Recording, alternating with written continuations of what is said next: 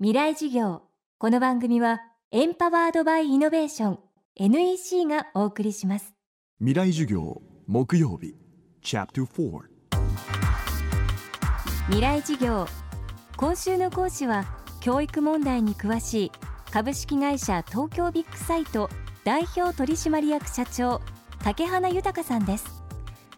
警察庁時代は暴走族問題に取り組みその手腕を買われて2003年東京都副知事に就任東京の治安と教育問題に取り組みました。2007年からは東京都教育委員会のメンバーも務めています。また2004年子どもと地域を結ぶ親父日本を設立。著書子どもたちを救おうでも独自の教育論を展開しています。生まれた時からパソコンや携帯電話に囲まれてきたティーンエイジャー。携帯やスマートフォンを所有する小学生は3割を超えその対応が教育現場で今大きな課題となっています。未来事業4時間目。テーマは教育の担い手。私東京都におりました時に結構いくつかの高校を見て回りましたけど授業時間中に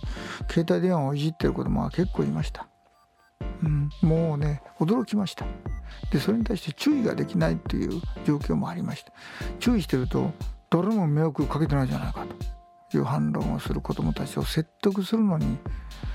もうじそういうことしてると授業が成り立たなくなるという諦めのムードがありましたですよね。でこういう問題についても結局その法律の規制でどうするとかいうことはなかなか難しいんですね。でこういう問題こそ、まあ、親と子が話し合うで学校ともよく話し合うそういう中で大人としての基本的なスタンスというものを子どもたちにしっかりと伝えていくという作業が大事だと思うんですね。あのよく子どもの問題を議論する時にねそれは親が悪いそれは学校が問題だそれは社会の問題だよなっていうおっしゃる方多いんです。でも僕そんな議論には何の意味もない。子どもたちをにとってみればどの大人が責任か悪いのかなんて誰も思って子供は考えないですよ。誰か大人が自分に何かを言うあるいは言わないことによって彼らは育っていってると思ってるわけですから誰がどういう役割になるのかっていう議論はあまり意味がないだろうと。思うんです学校もしつけをやったらいいんですで親も勉強を教えたらいいんですでそれはその子にとって今何が今大事でえー、大人がどういうふうにこの子に働きかけていくのかっていうことについてそれぞれの立場で精一杯やってみるっていうそういうところから、まあ、あの始まっていくのでよ学校がちゃんと教えたらいいじゃないかっていうような親がいるんですね。それは違うと。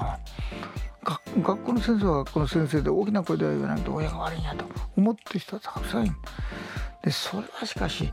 親にもいろいろあるわけだから親ができなければ学校でやるんだと。そういうふうにしないと子供は育たないよと。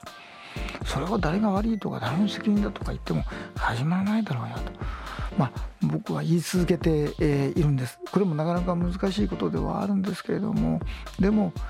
やっぱり大人同士がね責任をなすりつけ合う姿はね子供たちにさらすことほど子供たちに悪影響を与えることはないですよ。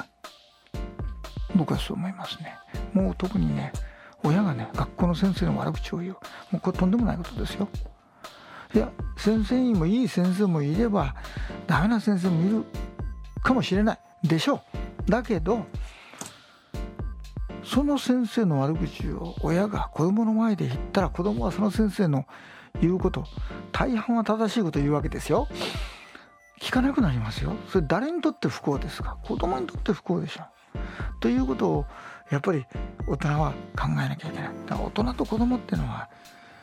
結構節度があってしかるべきものなんだと思うんですね。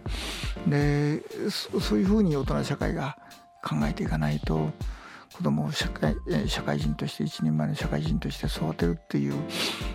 ことは難しいだろうと僕は思いますよ。未来授業今週は竹花豊さんの授業をお届けしました。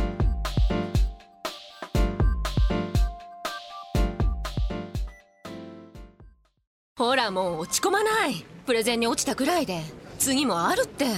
ただね頑張りは大事 NEC のビジネス情報サイト「ウィズダムはチェックしてるトップが語る成功秘話からプレゼン力診断まで絶対肥やしになるから。NEC のビジネス情報サイト「ウィズダムで検索。さあ飲みに行くわよ。NEC 未来事業。この番組はエンパワードバイイノベーション NEC がお送りしました